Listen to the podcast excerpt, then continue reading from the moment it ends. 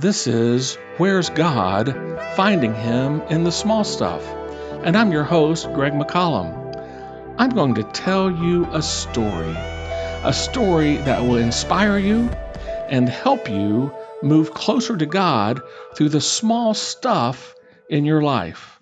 A story to give you a glimpse of God that will surprise you with its simplicity and amaze you with its message.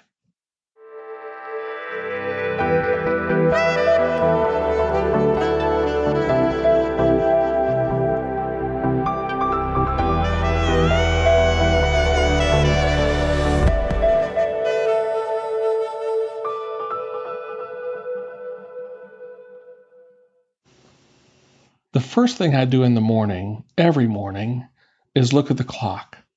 What time is it? How long did I sleep? How much time do I have before I need to leave the house?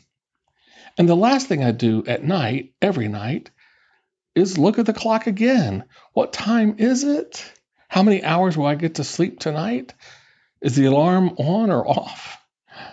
And in between the first thing I do in the morning and the last thing I do at night, I look at the clock all day long on my computer, on my phone, on the kitchen wall, on the family room mantle, in the living room, in my car, the clock on my desk at work. I need to know what time it is, don't you? We try to organize time and make it more rational by dividing the country into time zones Eastern Time, Central Time, Mountain Time, Pacific Time. We try to manipulate time by switching the clocks back and forth, daylight savings time or not daylight savings time. We break the day into general periods of time daytime, lunchtime, supper time nighttime, bedtime. We define time in a way that is easy to understand past, present, and future. We quantify time by duration seconds, minutes, hours, days, weeks, months, years, decades, centuries, millennia. We talk about time being relative. When we are younger, time just seems to drag by. but as we get older, time flies by. We've been told that time stands still, or a stitch in time saves nine, or timing is everything. Some people have the time of their lives, while other people try to catch time in a bottle.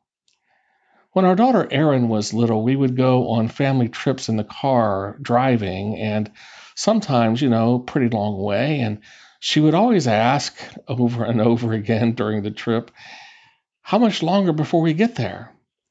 And I would say, you know, like five hours or six hours or something like that. And she would uh, kind of whine and say, No, Daddy, show me with your hands.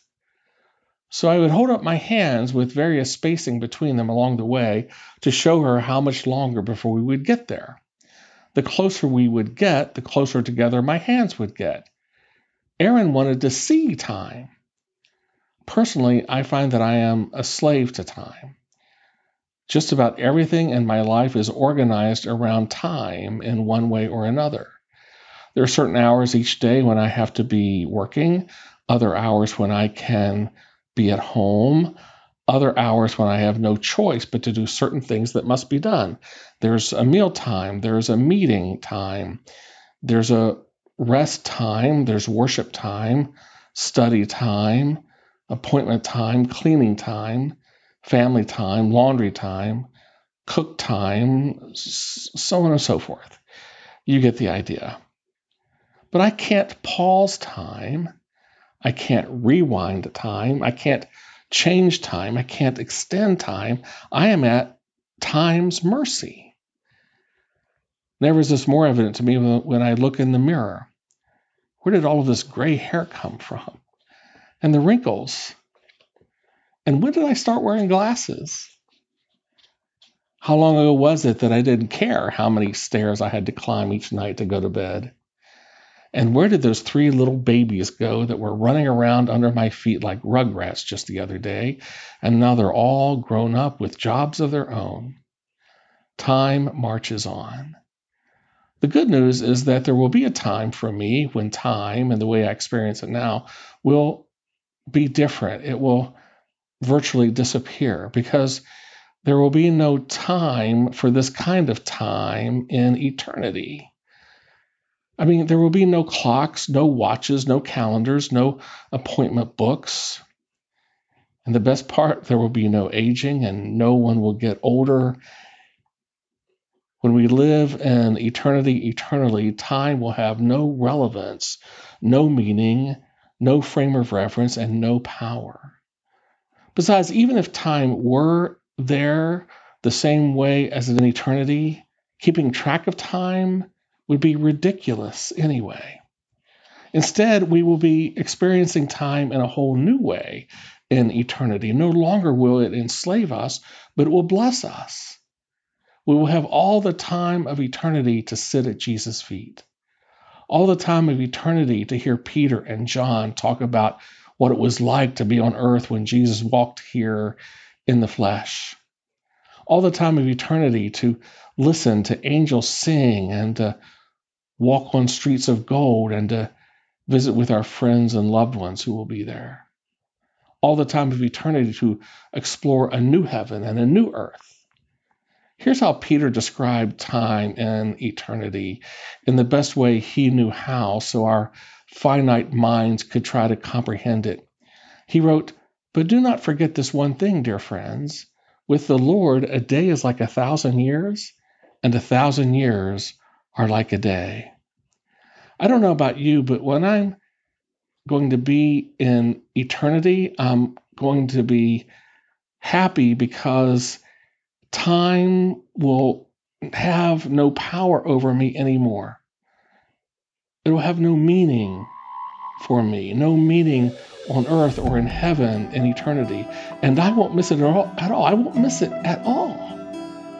I won't have time. This concludes today's episode of Where's God? Finding Him in the Small Stuff.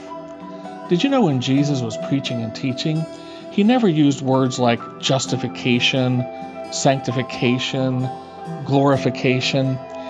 He never used words like those to describe himself, God, God's Word, salvation, heaven, or eternity. Instead, when Jesus talked about theological concepts, he talked about the small stuff of life. We call them parables today. He did that because his listeners could understand the small stuff. They were living the small stuff every day. It was through the small stuff that Jesus helped people move closer to God. There are going to be no intimidating, scary, or overwhelming theological words as part of this podcast. You'll just encounter things like cups of coffee, home repair, signs on the side of the road, roller coasters, and french fries, all revealing something unique about God, who meets you in real life ways every day.